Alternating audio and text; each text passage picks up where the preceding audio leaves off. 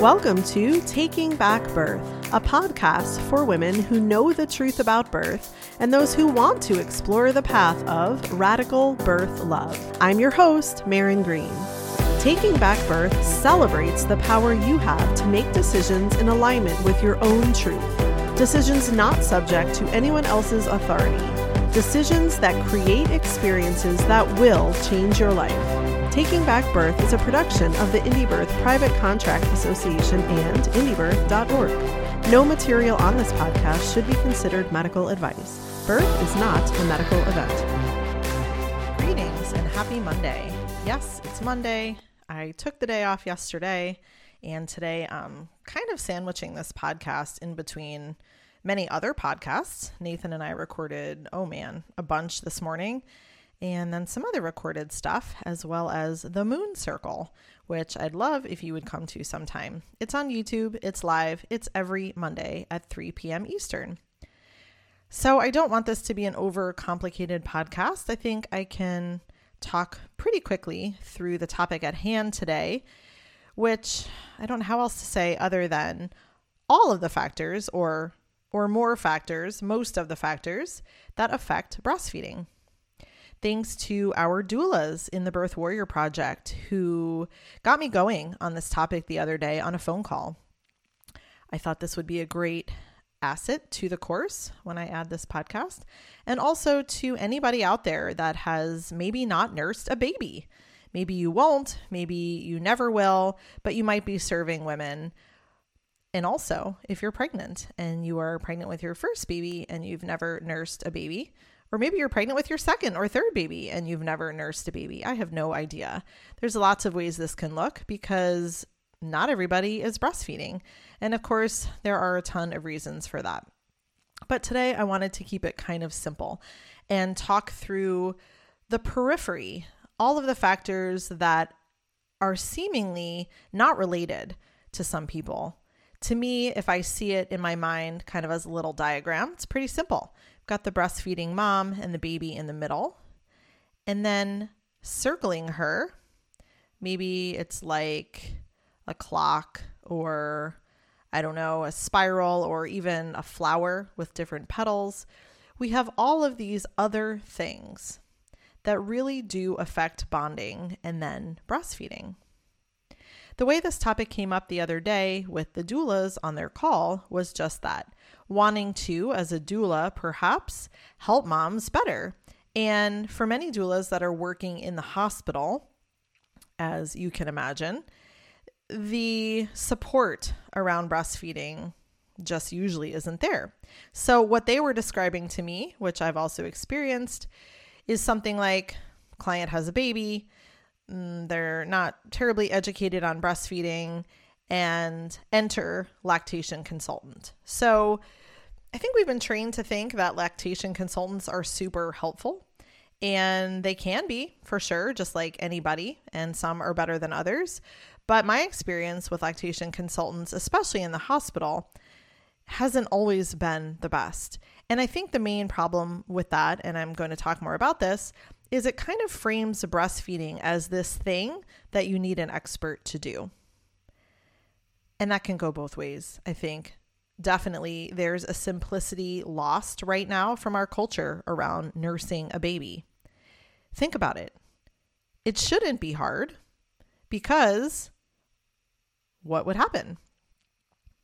Although I think in many other cultures and probably in long ago times, women did help each other out more. So there were wet nurses. There were women that just maybe would trade babies around and help a mom if she needed it. And I know I've certainly personally done that with other women, with clients, with friends, if they were having trouble nursing a baby. Happy to take a turn. So there definitely is that community aspect. It's not that it's always easy, it's not that it's always perfect, but many women all over the world are more supported than moms here in the US. So, back to the hospital scenario someone has a baby, and the lactation consultant is there. And I know this is kind of um, a generalization. I'll have all the lactation consultants writing to me after this, but uh, generalization to say, you know, they kind of come in, they give some coaching tips, they might actually help kind of latch the baby And that's not always the most gentle thing. So they kind of wait for the baby to open their mouth and smush. You know, baby must be smushed onto the breast. This isn't going to be a breastfeeding tutorial, actually. That may work for some people, but I think what I'm getting at just to start is that breastfeeding doesn't need to be hard. And this idea that you need someone to show you how it goes really detracts from the natural instinct that many of us have. And again, not everyone seems to exhibit this natural instinct, even though I would argue it's there. It may be due to drugs during childbirth, cesarean section, whatever. There are other things that a mom may be experiencing that really leave her feeling like she doesn't even want a nurse or doesn't have the capacity, doesn't have the know how. So, those are all things to be addressed. But in a mom that has had a pretty straightforward birth, let's just give her a chance. So, if you're a doula, it might be separating yourself from this dogma around baby must nurse within whatever X number of hours. And that might si- sound hypocritical because as a midwife, I do think the first hour after birth is so crucial. And I'll probably talk more about that, although there is a podcast out there that I did that you can find called The Fantastic First Hour After Birth. And it's just that it's all the research, it's all the good feelings, and all the energetic reasons, and all the emotional reasons behind why mom and baby should be left alone when all is well. That should not be the time that we are taking photos, even unless she really, really wants them and has been educated about the way that this first hour can flow. This is not the time to be picking up the cell phones. This is not the time to invite in the extended family. This is not the time to be checking out all kinds of things on the mom and the baby that aren't important or necessary or relevant. So there's a lot of education for sure that goes into that first hour after birth. But at that same time that the first hour after birth is so crucial, also, we don't need to overforce it. The idea of the baby latching within whatever you've been taught the first five hours, the first 24 hours, it isn't always that way. It isn't, even at home. And in a more relaxed atmosphere, even a really normal, natural, straightforward home birth, that baby may not latch for the first 12 hours and sitting around with the mom and forcing it and keep shoving the baby's head on the breast or or whatever whatever way we would add stress for whatever reason ultimately isn't helpful. So again normal mom normal baby uh, normal size baby normal gestation. So term of course uh, a preterm baby might not latch for a longer period of time and that might become a problem because they're going to need nutrition at some point. But outside of that normal mom full term baby just relax. Just let it be because the tension that you feel, the fear around whatever that is for you, even if it's just what you've been taught, protocol, that will transfer to the mom and baby. So that's one of my main strategies there. And of course, that is backed up by the knowledge that the mom has, hopefully prior to birth. So I'm also going to try to eat my lunch here. I hope you don't mind. It's been kind of a crazy day. Mmm, Brussels sprouts. Hannah is very interested in my lunch, of course. So, as always, we can simplify things, but oversimplifying them, I understand, isn't completely helpful. So, we have the simple version of don't rush, don't stress. Moms know how to nurse babies for the most part, especially when they're exposed to how it looks. But then babies also know. So there is the school of thought that a baby needs to be taught how to breastfeed. They need to be taught how to latch. And then there's a school of thought that babies all over the world, you know, in all kinds of birthing situations, um, will do the breast crawl, will birth themselves, essentially, right? Because that's what's happening in most cases, birth themselves. And when the mom lifts them up to her chest, they will find the nipple. They will find it on their own without her doing anything, without her knowing anything, without her placing them particularly. Once again, it's that balance between knowledge and education and following instinct. I have said many times on this podcast, and I still feel this way, that in this culture, in the US, relying on intuition and instinct 100% is probably not where most women are at. So I think giving this information can be important. We can show moms, we can teach them, we can talk about the fact that breastfeeding can be easy. And of course, that's not to discount that there can be challenges. But I guess why start there? Why tell her it's hard? Why tell her it's going to be awful or terrible or hurt or any of the things that women tell each other? Why can't we just start with babies know how to do this? You'll know how to do this. And you might need support. You might need a little assistance here and there, but this is in you. This is absolutely in you to feed your baby. Right? Because why not? It's a great place to start let's see. Um, prenatally, those discussions can and I think should be had, as well as the what would you like to know about breastfeeding? Oh, so you weren't breastfed? Your mom wasn't breastfed? You don't have any breastfeeding friends? Hmm, interesting. It would be really great if you were supported by other women that actually did this. La Leche League. I said on this call with the doulas, I'm not sure if it's still a thing as far as active meetings because of all the virus nonsense, but La Leche League has been around forever. That's definitely worth a Google visit and find a chapter in your area, even if you're a doula. Have your clients go to a La Leche League meeting and just be surrounded by women that are breastfeeding. It is that simple. If there is not a La Leche League meeting near you and you're a doula, or even a birth educator or whatever, get women together. Have a pregnancy circle and invite postpartum moms and have them all be together. I know for a fact that in my own life, me going to La Leche League meetings way back when was hugely helpful and influential. And in my work as a midwife, the fact that I've been nursing a baby for the last 20 years of my life has positively influenced all of my clients. And I say that confidently. And that's not to say that there aren't issues and there aren't other things to check out and things we could talk about. But just seeing another woman breastfeed, I think we really underestimate how powerful that is. And not just the act of, but how it fits into her life, how she moves around and does that. You know, what she does with her clothing. Some women are really big on covering up, for example. I've never been one of those people. I'll just go for it. Um, different positions, you know, how she deals with that in public or at a party. These are all really natural lessons that all girls, all women should have access to growing up, but that most people don't. So it makes it really awkward. And if you are a doula, or again, you're getting ready to birth a baby, it's your first baby, um, it's really normal to feel kind of disconnected and detached from this strange thing. Like, we know it's normal and maybe we see photos and we want to do it. We want to breastfeed a baby, but there's just a level of intimacy that is missing.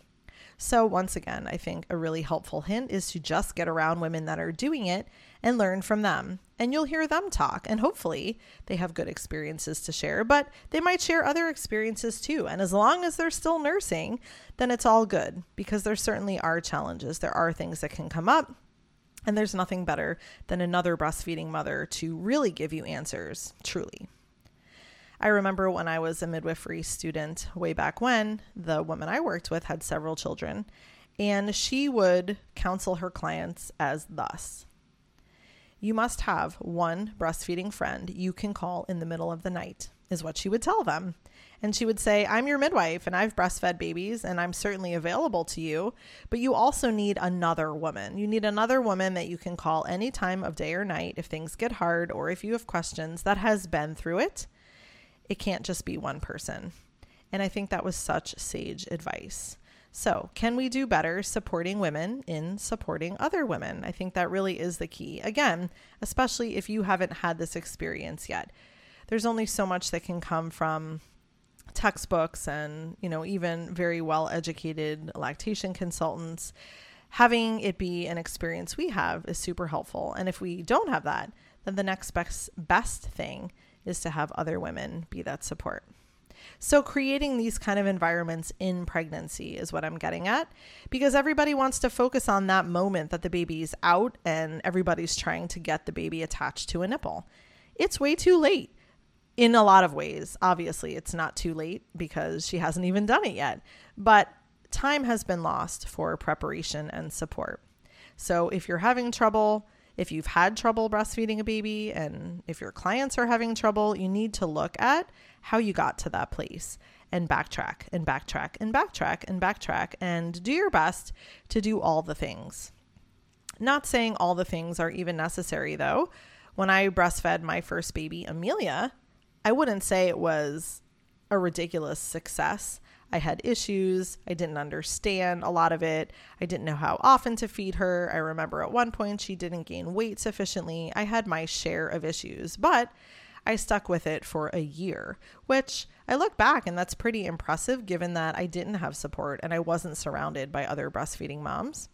So, just saying that you don't have to be perfect. You don't have to check everything off this list to successfully be able to breastfeed. It often just happens really easily, no matter what we do. But again, these are for people that are looking for more problem solving ideas and really making sure they address all of the possible ways that it can be affected. Again, in pregnancy, asking moms great questions or asking yourself these questions if you're pregnant. Were you breastfed as a baby? What was your mom's experience trying to breastfeed or breastfeeding? These are really important questions for women to ask their mothers if they're open to it, and I hope they are. I guess a reason a person wouldn't be is just a subtopic, which is there are still lots of traumatic feelings and even sexual shame around breastfeeding. And I'm sure that's existed through many parts of history, kind of as breastfeeding as a popular thing to do has waned and flowed. So different decades have different ways of feeling about it. And even if you are not breastfeeding a baby yourself, maybe you're a birth worker or just someone interested in this whole topic, um, pull your own women family, pull your own visitor or visitors. Oh my gosh, I'm trying to read something else here. Pull your own, no, not visitors, your aunts, your cousins, your, you know, your grandmothers. Um, just get some conversation going. What about breastfeeding? See how they react. See what feelings come up. See if it felt like a shameful thing to do or if they were told they just couldn't and they never even tried. There are so many women in past generations that were told they didn't have enough milk or they needed to bind their breasts or it was dirty or, you know, insert many of the myths that our female line has carried. So, my encouragement to you to figure out what those are in your line even if you're a birth worker, uh, doing your own work around this topic will help inform the kind of honest care and support you're able to give. So, in other words, if you're maybe unconsciously holding on to something around this topic, it can be harder to support other women. So, dig a little deeper, perhaps, than maybe you thought was necessary. And ask your mom, ask your grandma, get some stories going, find out you know, how long they breastfed or what they were told or did they supplement or, or you know, what happened. Just get the stories. People love to tell stories. It's really super important to do that, I believe. If a woman that's pregnant, for example, wasn't breastfed at all, then it's almost like that's in her code, her DNA somewhere, that breastfeeding is not normal or is shameful or doesn't work. And this can really, really affect that woman going forward, trying to breastfeed her own baby in ways she can't even intellectually understand. And if I hadn't seen this so many times, I would think it sounded a little woo woo, but truly it's not. And I'm talking about women that have maybe already had one or two babies. And it isn't until this third baby that they finally look back on their feminine line there and figure out what sort of went wrong with breastfeeding and where they're holding that. And they realize, oh, it wasn't this like technical thing. It wasn't like they really didn't have milk, probably. It was that they were holding on to a lot of the belief systems in their family. So, another bite for me. Hmm. So, trauma, sexuality, all of this in our past can be helpful for women to address. How they feel about their own bodies, of course, is super important. Breasts can be sexual, nipples can be sexual. So, having really open, honest conversations about that kind of stuff in their own life and just supporting them through it. A lack of education, of course, is a huge thing, again, around how does breastfeeding work or You know, how is it meant to feel? Or babies should only be breastfed till they have teeth. That's a myth I've heard, and it's one that is definitely not true. My feeling, and I think many people out there that support just biology and physiology and natural parenting and all of that, uh, babies nurse, they breastfeed for as long as the mom and baby want to do that, hopefully years into the baby's life. I'm pretty sure the World Health Organization says till age four or five. And my second child nursed till he was five. Uh, another one of my children ever nursed till she was five. So it's really been unique to each mom baby situation that I've been in, but knowing what's possible because it's not the topic of the podcast to talk about toddlers nursing and older children nursing, but it's not gross.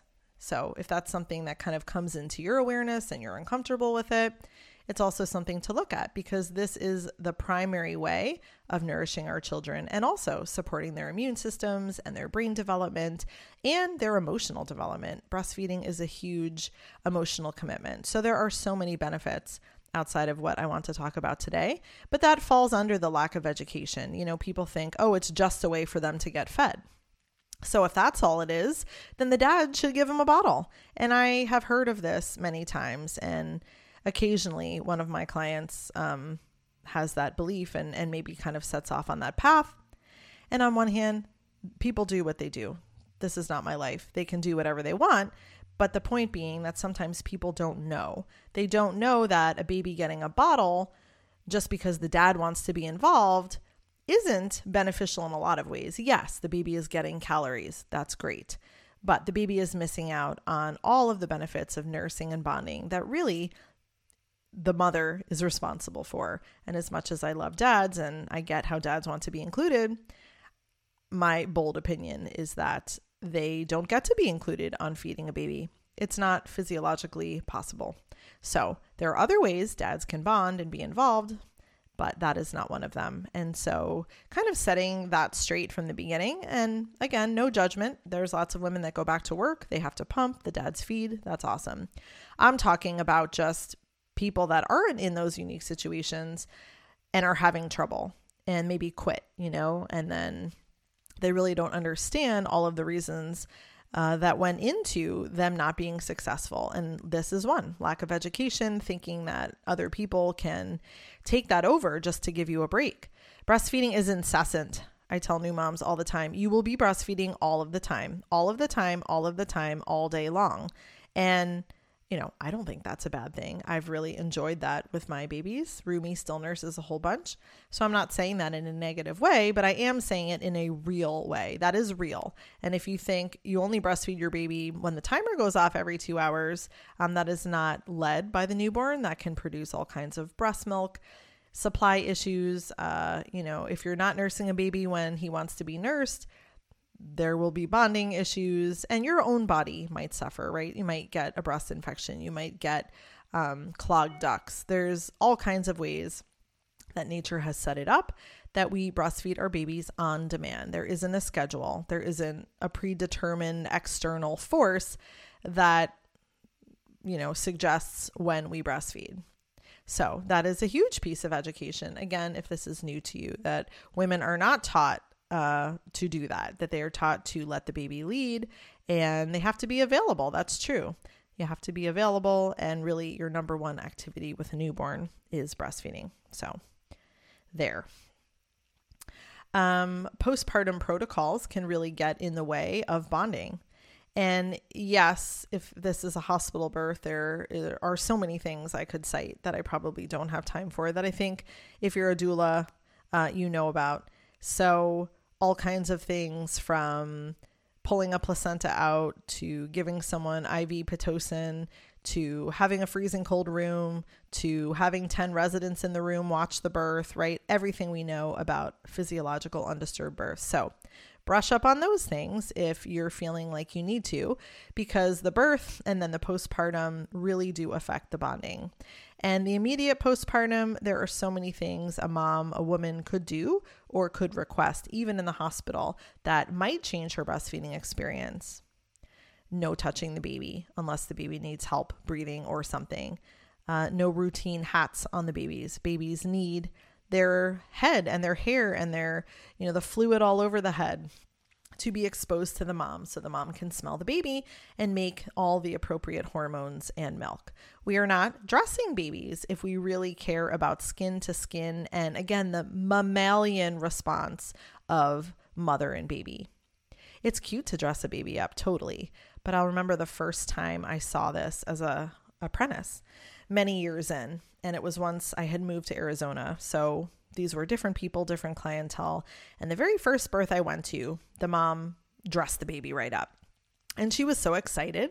It was a girl and she had had a boy. And I remember during her labor, I was kind of wandering around the house and looked at her baby room and she had this gigantic closet. Like, I kid you not, there must have been a thousand new outfits for this baby girl. So, this mom was very excited and so ready to dress this new little person. That's great but it does influence how the bonding goes.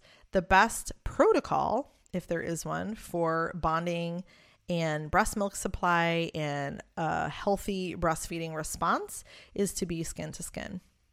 The clothes get in the way. That's all it is, plain and simple. The mom's clothes, the mom's bra, the baby's clothes, they're both dressed, they have even less access to each other. And again, we just accept this in this culture. How many people post a photo of their newborn baby wrapped up in a blanket with clothes on? and a hat. And yeah, it's super cute. But if you're having trouble breastfeeding, this is a very unhelpful thing to do. And you might not know that because, again, how would people know this? So, being skin to skin is the way our bodies know to produce breast milk. It is the way our bodies know that the baby is there, that the baby is safe. Uh, we can feel the baby's temperature that way. I'm sure we pick up on all kinds of things as the mom when we don't have clothes on and the baby also doesn't. We pick up on probably the energy and the baby's heart rate and the baby's breathing, all kinds of things. So the mom needs to know that clothes are going to prohibit that really, really intimate kind of bonding. And again, someone's in a hospital, right? There's a gown, there's people coming in and out. But still, why not? She can still be educated that skin to skin is best. And if she can't do it or feels like she doesn't want to do it right then and there, that 24 hours in the hospital, then better late than never. As soon as she gets home, get in bed, strip down to just her underwear, and turn up the heat, get in bed with that naked baby. And that will help breastfeeding so much. It will help bonding, it will help postpartum depression, it will help her uterus contract. Nature knows. Nature, nature really does know. So, when in doubt, uh, take it back. You know, take it back to the way things used to be, in a sense. Of course, it doesn't mean all practices were perfect. There was a lot that people didn't know back in whatever day. Uh, there's a lot we don't know now, but I think taking it to a level of just simplicity around what would this mammal do, right? And of course, you know, no other mammal puts on clothes. And there's very good reasons for that. So, no hat, no clothes, in bed naked, and not just for the first 12 hours, uh, as long as possible. I really, really don't love dressing my own babies. Having had so many at this point, I relish that time more every single time. And that first outfit that goes on, and maybe it's like three weeks out to go to the chiropractor or, you know, whatever it is, that first outfit. And my girls always want to dress the babies because they're like all girls, they want to dress a baby. Uh, it's really hard for me knowing what I know now, which is you don't get that time back. So, yes, bonding, yes, skin to skin, but also a person will wear clothes the rest of their life. So, my feeling is why rush it? Why rush just being this naked mammal with another tiny little naked mammal? It is possibly the best feeling ever. And even now, Rumi's a year. If I can get in bed with him with no shirt on and take his little clothes off and he just has his little diaper on, best feeling ever. I, we, we were made to do it this way. So it's no accident. This is going to help breastfeeding. It's going to help have a great supply. And it doesn't mean there are zero problems, but we're on our way to just a healthier approach along those lines, and I want to kind of wrap it up after this, is the postpartum support that a mom has. So, again, you're maybe that mom, maybe you're a doula. You can do a lot of work in who visits you beforehand and what attitude they come with, what energy they come with. I don't know what that sound was. Uh, and in other words, structuring your postpartum time to be relaxing for you as the mom, to make it so that you feel comfortable being in your house, in your bed, naked with a baby. Again, same midwife I worked with many years ago, she would tell people, hey, uh, that's the best for your breast milk supply. That's the best for your baby. And women would maybe say, well, that's uncomfortable. You know, my dad's going to come to visit or my grandpa, and I don't want to be sitting there in bed naked. And her response was, well, that's what's normal. Like, if it's not comfortable to you, then the best thing to do would probably say no visitors, right? And I think that's really reasonable as well. Those first few days after birth are so crucial. They're so fragile. They're so beautiful. They're so sacred. And if you can put off visitors for a few days, you can use that excuse as well. Hey, I'm going to be sitting around naked nursing my baby. I know that that would make grandpa uncomfortable. So why don't we wait until we are feeling more up for all of that? And that's a really healthy response, honestly, for our own physiology. Having visitors around, having lots of extra germs around is not the best thing for breastfeeding. If you don't know because you've not had a baby or breastfed, there is nothing like having to entertain a visitor to drain a postpartum mom. And you may have seen it. Maybe it's a friend or, again, as a doula, um, visiting a postpartum mom that at that 24 hour visit is sitting in a chair in the living room, a hard chair, She's totally dressed. She's holding a dressed baby. She might even have makeup on. She may have even done her hair because people are coming to visit. And if you look closely or just kind of feel into the energy, most of those moms feel completely exhausted. And if they're not at that moment, I guarantee you, an hour later when everybody leaves, they are spent. They are spent. They might get a breast infection. Um, if you're the midwife and you go over, uh, the baby usually hasn't gained any weight. Well, why is that? Because passing a baby around means the baby isn't nursing. So I am a real stickler and I really don't mind being bold and outspoken about this because I think someone has to speak for these little babies who, yes, are so wise, but as a tiny mammal, they really do require that they have their mama mammal around at all times and accessible to them. Dressing a baby and passing the baby around to even well meaning, loving family takes that baby away from its food source, where the baby could at any moment wake up because it's on mom's chest and root and nurse. If a baby's being passed around, they will not do that. They don't have the same response. And again, if it's the right set of circumstances, this mom may have a ton of problems breastfeeding, whether they're apparent right then or not for weeks. And again, those might look like low milk supply, um, poor latch, failure to thrive. All of these things are often, not always, often labels for the physiological process has been disrupted. That's all. So, those are some things to think about. Um, this isn't a full on breastfeeding podcast. Of course, there are things that come up that might need attention and might need special skills.